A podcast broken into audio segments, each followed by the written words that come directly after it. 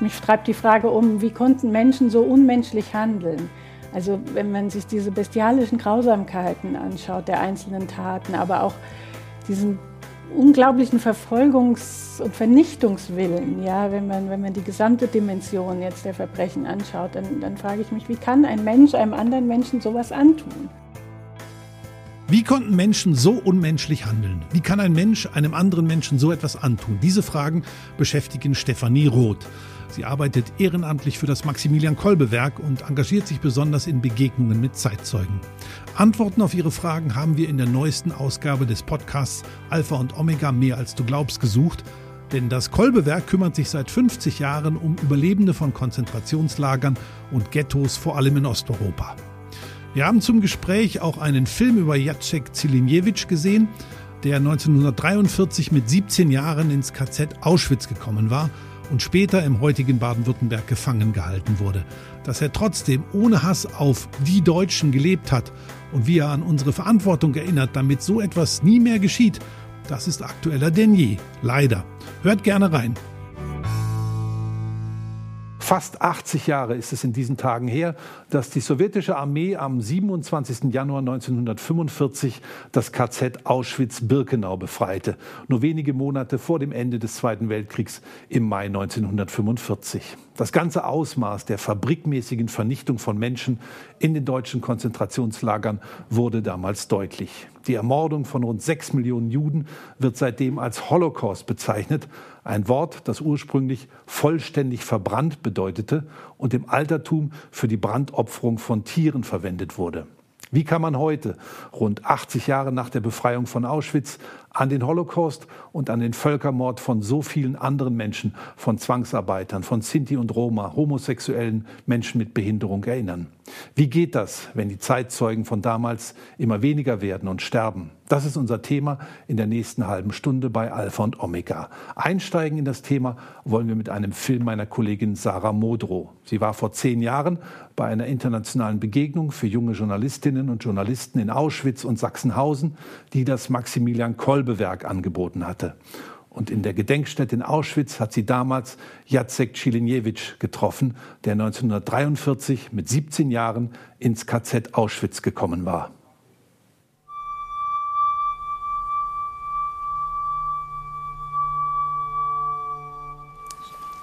An einem Tag war ich verhaftet und in zwei Tagen war ich schon in Auschwitz. Bis heute weiß Jacek Zilinewitsch nicht, warum er im August 1943 von den Nazis nach Auschwitz verschleppt wurde. Er war gerade mal 17 Jahre alt.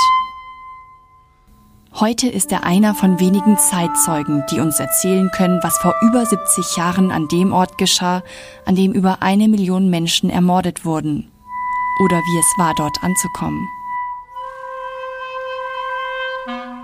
In der Nacht sind wir da auf äh, Judenrampe müssen wir aussteigen.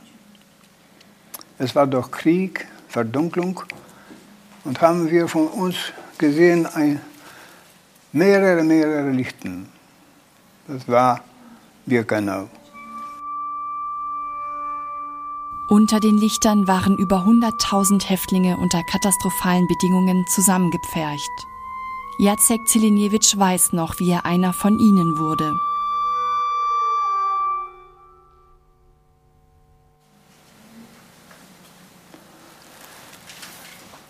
In alte Sauna, Badeanstalt sogenannte, müssen wir alles abgeben, die Haare abschneiden, und andere Kleidung. Zerrissene, verlauste Wäsche. In die Baracken, das waren Pferdestallbaracken. Jede Baracke für 52 Pferde. Oder für 500 Häftlinge. Ein Pferd, zehn Männer. Als Neuankömmling wurde Jacek Zilinjewitsch zunächst im sogenannten Quarantänelager untergebracht. Um den inneren Widerstand und die Psyche der Neuinhaftierten zu brechen, war das Quarantänelager ein Zentrum systematischer Verelendung. Es war kalt, es regnet. Am Ende im, im September war schon Schnee. Wir waren immer draußen ohne Schuhe. Am Mittag ein halbes Liter Suppe, äh, stinkende Brehe. Ein halbes Liter, zu wenig Schüssel, also vier Portionen in einer Schüssel. Vier Häftlinge standen und wir müssen das austrinken. Keiner hat einen Löffel doch. Von wo? Ja, und am Abend bekamen wir ein Stückchen Brot, ein bisschen Margarine dazu. Es war Hunger. Wir waren hungrig, aber das Schlimmste für mich, das war, dass, dass wir, wir waren, wir haben so kalt. Das ganze Tag. Wenn es regnet, standen wir draußen. Müssen wir da drin kommen, auf die Bretter liegen mit die nasse Anzüge. Das war sehr schlimm. Von Zeit zu Zeit haben wir sogenannten Sport gemacht. Wir müssen hinlegen, aufstehen, hüpfen und so weiter und so weiter, stundenlang. Das Schlimmste, das war für die alten Menschen. Die haben nicht so viel Kraft zum Laufen. Aber es ist Männer und, und die, unsere Blockeltester sagten, dass sie faul sind und haben sie geschlagen. Um den Kontakt zur Familie zu halten, war es den Häftlingen erlaubt, Briefe in die Heimat zu schicken. Allerdings mussten sie sich an die Regeln halten. Im Brief muss, muss man Deutsch schreiben, kann man Worte wegen Lager schreiben, aber in jedem Brief muss ein Satz sein, ich bin gesund und fühle mich gut. Aber kann man auch sagen, ich bin gesund und munter und so weiter. Ohne solchen Satz war der Brief konfisziert.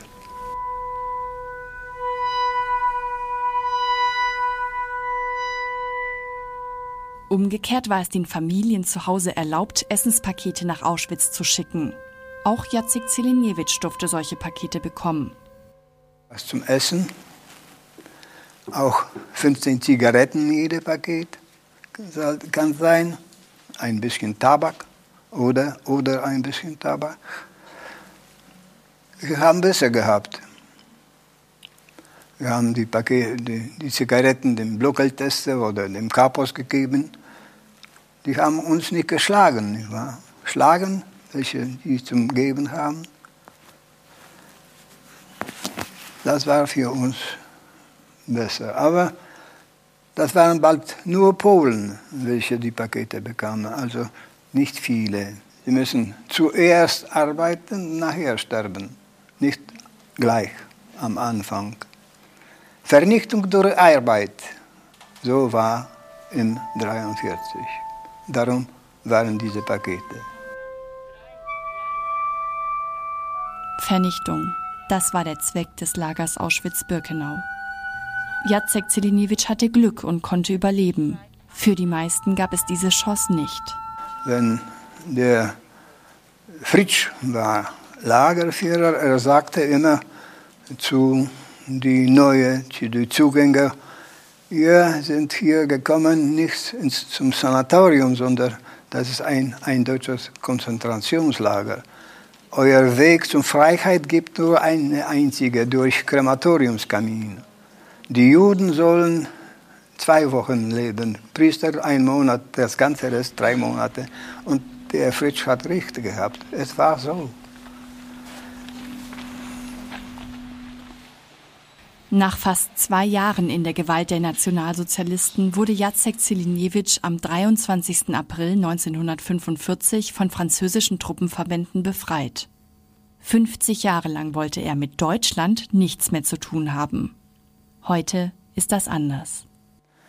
Aber ich muss das sagen für die jungen Menschen. Darum, dass ihr sind nicht verantwortlich für diese vergangenen Zeiten. Aber ihr werdet verantwortlich für die Zukunft. Die Zukunft ist nicht für mich, die Zukunft ist für euch. Für alle junge Menschen in der Welt, in Deutschland, in Polen, in Europa.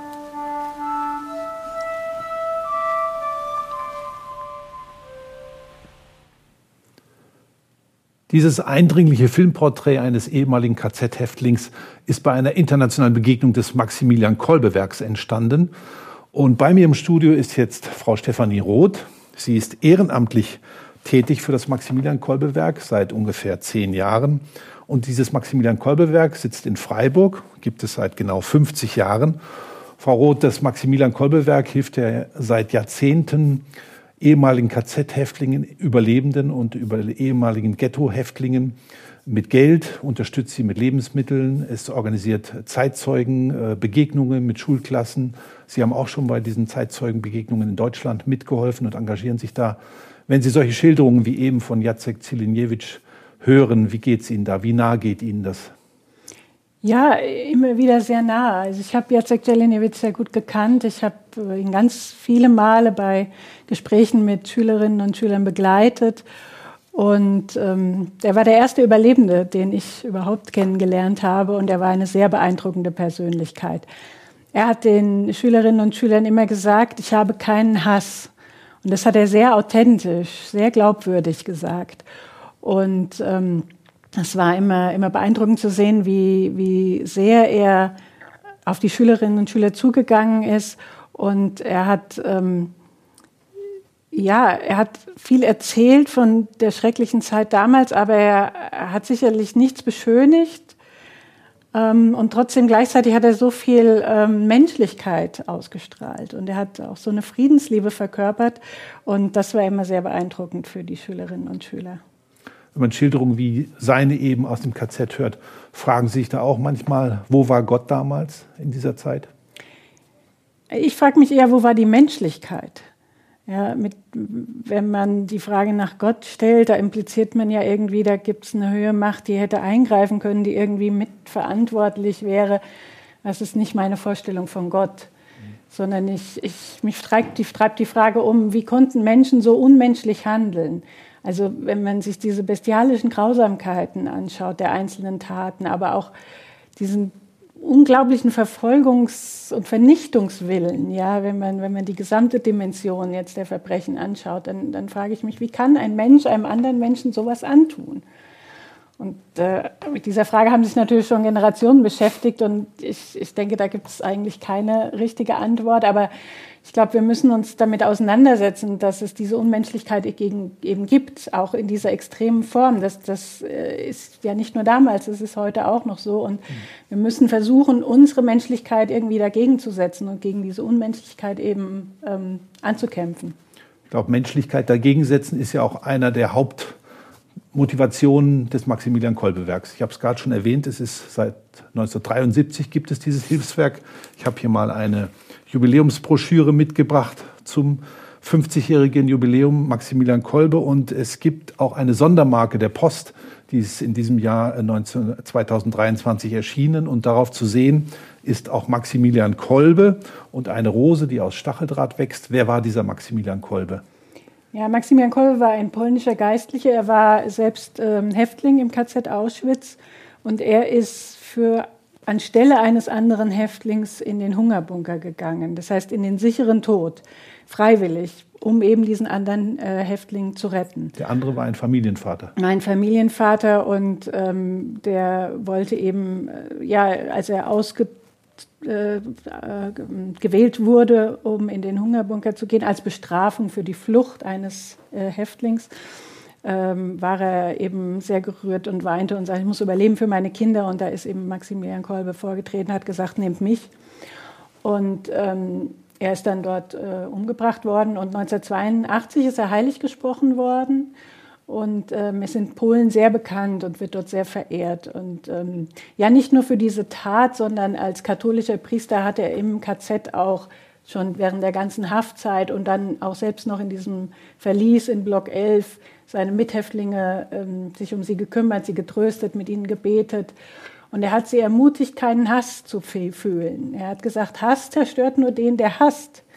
Und ähm, ja, deswegen ist er eben ein Vorbild für Versöhnung.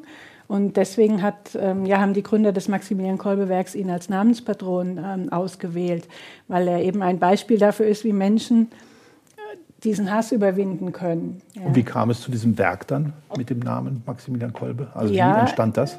Das war dann in 1964, ist eine Gruppe von ähm, deutschen Pax Christi-Mitgliedern nach Auschwitz gereist, eine sogenannte Sühnewallfahrt, und die haben dort Überlebende getroffen in der Gedenkstätte, die eben dort Führungen angeboten haben. Und von denen haben sie erfahren, ähm, dass viele Überlebende der Konzentrationslager in Polen in sehr schwierigen Verhältnissen leben. Und die mhm. hatten keine Entschädigung bekommen für die Haftzeit. Die haben keine Hilfe weder von Deutschland noch vom polnischen Staat bekommen. Und die Teilnehmer äh, dort haben dieser Reise aus Deutschland, haben sich gesagt, wir wollen da irgendwie helfen, wollen was machen. Und ähm, Alfons Erb, der war Vizepräsident der deutschen Sektion von Pax Christi, hat sich das zur Aufgabe gemacht und dann hat man diese sogenannte Solidaritätsspende ins Leben gerufen und ähm, eben versucht, den ehemaligen Häftlingen mit einer monatlichen kleinen Beihilfe eben äh, zu helfen. Ja. Pax Christi, muss man vielleicht noch dazu sagen, ist auch aus einem Versöhnungsgedanken heraus entstanden vor 75 Jahren, nämlich Frankreich-Deutschland, wo es französische Menschen waren, ein Bischof und eine Lehrerin, glaube ich, die die Versöhnung mit Deutschland noch während des Kriegs genau, begonnen ja. haben. Und daraus ist dann diese Pax Christi-Bewegung entstanden, die sich dann auch Richtung Polen, Osteuropa bewegt hat. Und ja. daraus ist dann das Maximilian Kolbewerk entstanden, mhm. 1973, hatten wir schon gesagt. Und bis heute unterstützt das Kolbewerk ehemalige KZ-Häftlinge in Ländern Osteuropas. Wir haben auch mal ein paar Fotos, die das äh, illustrieren. Hier ist zum Beispiel Josef Prokarin, der heute 93 Jahre alt ist und ein KZ für Kinder überlebt hat, also als kleines Kind ins KZ gekommen ist, jetzt ein schweres Nierenleiden hat, um den sich eine Pflegerin kümmert im Auftrag des Kolbewerks. Oder auch Alexander Bejus aus Lviv in der Ukraine. Er hat von Kindheit an eine Behinderung und bis vor einigen Jahren lebte seine Mutter noch, eine Auschwitz-Überlebende. Und gemeinsam haben sie den Alltag soweit gemeistert, geschafft mit finanzieller Unterstützung des Kolbewerks. Woher kommen die Gelder für diese äh, KZ-Häftlinge und Überlebenden? Mhm. Ja, es sind überwiegend Spenden von Privatpersonen in, in Deutschland. Ähm, Im Laufe der Jahrzehnte auch äh, durchaus viele Vermächtnisse, also dass die mhm. Leute gesagt haben, ähm, ich möchte, dass ein Teil meines Erbes oder mein ganzes Erbe an das Kolbewerk geht. Und ähm, die deutschen Katholiken insgesamt über die Deutsche Bischofskonferenz haben auch immer ähm, das äh, Maximilian Kolbewerk in seiner Arbeit unterstützt. Mhm. Wie viel Widerstand musste denn überwunden werden, auch zwischen Deutschland und Polen, um die Grenzen zu überschreiten, auch um die Hilfe, dann hat man es ja später ausgeweitet auf andere Länder mhm. Osteuropas, Russland und ehemalige Sowjetunion. Wie war Versöhnung überhaupt möglich nach diesen Taten, nach diesen schrecklichen Taten in der NS-Zeit? Ja, ich sag mal, auf, auf, politischer Ebene war das sehr schwierig, ähm, mhm. so etwas überhaupt äh, anzufangen. Da muss ich vorstellen, also Ende der 60er Jahre, man war im Kalten Krieg und der eiserne Vorhang war zu überwinden. Also die also Anfangszeit war sicher äh, nicht einfach. Ähm, was jetzt die Begegnung zwischen den Menschen anbelangt, war das von Anfang an erstaunlicherweise ähm, ja nicht, nicht schwierig, äh, kann man sagen. Also die Überlebenden haben größtenteils, nicht alle sicherlich, aber größtenteils die, diesen Aufruf dankbar angenommen und haben gesagt, ja, ich bin Überlebender und ich nehme, nehme das gerne entgegen. Sie hätten ja auch ablehnen können, überhaupt mit Deutschen in, in Kontakt zu kommen. Und sie haben dann auch immer ähm, gesagt, von Anfang an viel Briefkontakte zu den Überlebenden, als man noch nicht reisen konnte. Und ich meine, seit der, seit der Wende 89 kann man die Menschen besuchen. Sie wurden seit Ende der 70er auch nach Deutschland eingeladen. Am Anfang war das für viele auch eine Überwindung, nach Deutschland zu kommen, ins Land der Täter, die deutsche Sprache allein zu hören. Da hatten viele wirklich Angst. Ähm, aber sie haben dann hier in Deutschland ein anderes Deutschland vorgefunden. Sie haben Menschen ähm, sind Menschen begegnet, die ihnen zugehört haben, die sich interessiert haben für ihr Schicksal und die auch das Leid anerkannt haben. Einfach gesagt haben, ja, das ist wirklich passiert, euch ist durch Deutsche wirklich Unrecht angetan worden. Und das war unheimlich wichtig für mhm. diese Menschen, mal neben der finanziellen bisschen Unterstützung. Und das hat immer sehr gut funktioniert auf dieser menschlichen Ebene. Ja, man musste so auf politischer Ebene sicherlich eine, einige Tricks anwenden, ähm, vor der Wende mhm. zumindest, um das irgendwie zu organisieren. Und heute muss man leider sagen, haben wir natürlich einen Rückschritt, was jetzt vor allem Russland und, und Weißrussland anbelangt, mal ganz abgesehen vom Krieg dass es da zunehmend schwieriger geworden ist, auch schon vor dem Krieg, als, als westliche Nichtregierungsorganisationen irgendwie äh, zu arbeiten und mit Menschen in Kontakt zu kommen. Mhm. Das muss man schon sagen. Aber das Kolwerk hat es dann auch mit Hilfe vieler Menschen aus den Ländern selbst doch äh, auch immer wieder geschafft und macht es auch nach wie vor. Ja. Eine andere Schwierigkeit ist natürlich, dass die Zeitzeugen, die ja so wichtig sind, wenn sie von ihren Erlebnissen berichten können, dass die ja langsam sterben. Auch Jacek Cilinjewitsch, den wir gerade gesehen haben im Film, ist inzwischen gestorben, 2018, glaube ich. Und es gibt nur etwa 12.000 ehemalige KZ-Häftlinge und Überlebende der Ghettos. Ähm, wie macht man das dann, die Erinnerung? Wie kann man das Gedenken dann doch aufrechterhalten? Hm. Sie machen Zeitzeugenarbeit und Erinnerungsarbeit. Ja, die Zeitzeugen werden uns sicherlich sehr fehlen. Ja, bei hm. so einem Zeitzeugengespräch, da geht es um Beziehung. Da geht es um die persönliche Begegnung, um, um so einen empathischen Zugang zur Geschichte für junge Leute.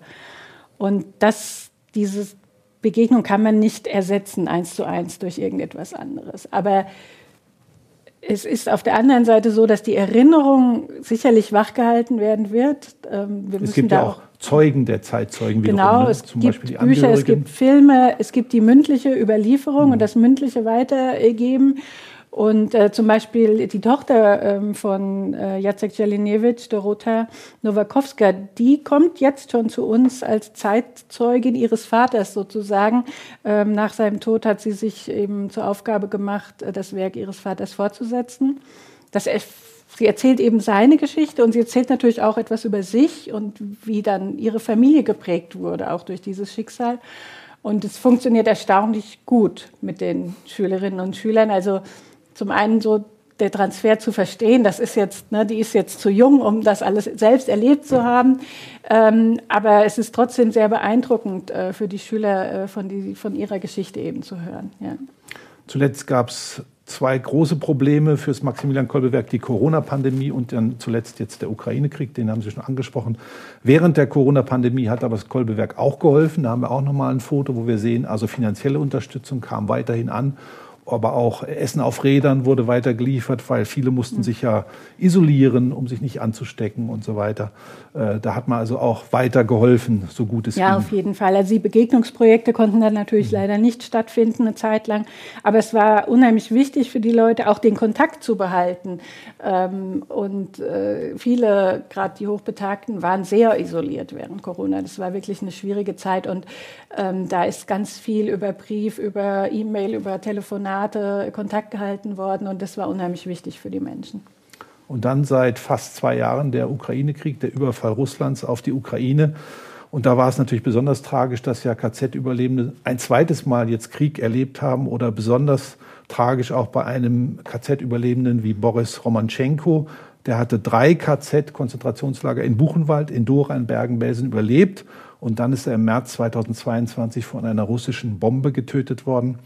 Also sehr tragisch. Was tut das Maximilian hm. Kolbewerk in diesem Krieg? Wir haben noch mal ein Foto, da ist eine Frau zu sehen, die für die alten Überlebenden kocht und denen also Essen zubereitet und auch Lebensmittelpakete, die ausgeliefert werden. Das sind so die Möglichkeiten, die man im Moment hat, ne? ja. unter den Schwierigkeiten, die so ein Krieg bringt. Ja, es ist, ist natürlich besonders tragisch, äh, dass diese Menschen sowas noch mal erleben hm. müssen. Das ist also das äh, Kolbewerk ist da sehr betroffen, weil es auch wirklich viele Überlebende in der Ukraine gibt, äh, mit denen das Maximilian Kolbewerk Kontakt hat und weiterhin hat. Und ähm, man kann jetzt halt nicht, nicht gut hinreisen, ja, oder wenn dann nur sehr vereinzelt.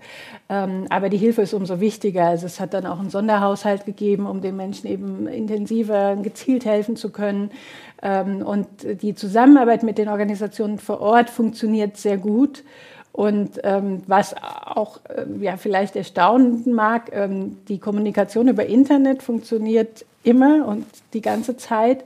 Und die Banken funktionieren auch. Ähm, äh, also Geld überweisen Geld kann man eben an. auch und mhm. Geld kommt an, auf jeden mhm. Fall, auch ganz äh, persönlich. Ähm, und das ist eben sehr wichtig, wenn man es nicht selber überbringen kann.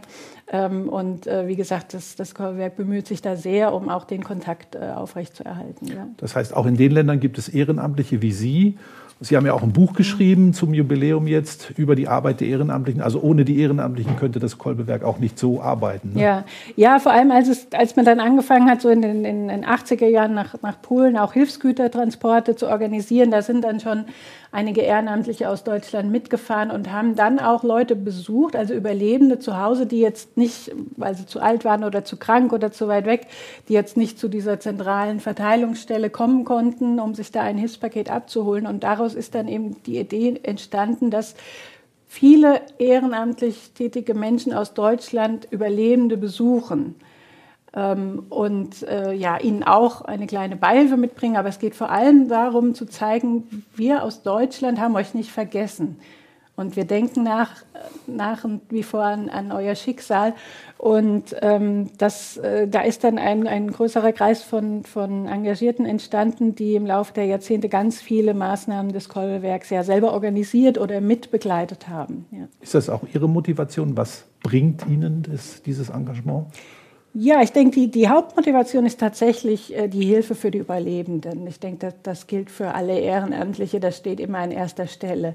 Dass man dann auch dazu beitragen kann, dass eben die Erinnerung an den Holocaust aufrechterhalten wird, dass die Zeitzeugen ihre Geschichte erzählen können, auch in einem entsprechenden Rahmen, was gut vorbereitet ist, jetzt an den Schulen zum Beispiel. Das ist natürlich auch sehr wichtig, aber das, das Hauptinteresse oder Hauptaugenmerk des Chorwerks gilt immer, zu sagen, solange es noch Überlebende gibt, sind wir verpflichtet, diesen Menschen zu helfen und ihnen unsere Solidarität auch zu bekunden. 80 mhm. Jahre sind es jetzt fast nach der Befreiung vom KZ Auschwitz, 80 Jahre auch nach Ende des Zweiten Weltkriegs. Wie lange braucht es das Maximilian-Kolbe-Werk noch? Ich sage, solange es Überlebende gibt. Und mhm. ich sage jetzt mal plus minus zehn Jahre sicherlich noch. Ähm, darüber hinaus, wir haben das schon gesehen bei dem einen Foto, ähm, gibt es Aufgaben, die noch darüber hinausgehen, zum Beispiel die Kinder. Also da sind, hat sich das Chorwerk schon lange um diese Kinder gekümmert, die mit Behinderungen zur Welt gekommen sind, aufgrund mhm. der Haftzeit der Eltern als Folge oder eines Elternteils. Und ja, die, die weiteren Aufgaben wie die Weitergabe der Erinnerungen und auch ähm, die, die weitere Versöhnungsarbeit, das wird sicherlich auch in andere und nachfolgende Organisationen übergeben werden, irgendwann wie zum Beispiel die Maximilian Kolbe Stiftung. Vielen Dank, Frau Roth, dass Sie uns von dieser wichtigen Arbeit erzählt haben. Ja, sehr gerne. Im Dienste der Versöhnung, 50 Jahre Maximilian Kolbewerk, darum ging es heute bei Alpha und Omega. Danke für Ihr Interesse. Die Sendung können Sie auch noch mal als Podcast nachhören, überall, wo es Podcasts gibt. Bis zum nächsten Mal bei Alpha und Omega. Übrigens, Alpha und Omega mehr als du glaubst ist ein gemeinsames Format der katholischen Bistümer Rottenburg, Stuttgart und Freiburg und des evangelischen Medienhauses Stuttgart. Zu sehen sind die Sendungen bei den privaten Fernsehsendern in Baden-Württemberg, auf Bibel TV und auf YouTube. Weitere Infos findet ihr unter kirchenfernsehen.de und kipp-tv.de. Wenn ihr Fragen, Wünsche oder Feedback habt, schreibt uns gerne an podcast.kipp-radio.de. Und wenn euch diese Folge gefallen hat, dann hört doch mal rein in Podcast Folge 2. Da geht es auch um ein Opfer des Nationalsozialismus, um Sophie Scholl von der Weißen Rose, die in Württemberg aufgewachsen ist und ihre ganze Kindheit und Jugend hier verbracht hat.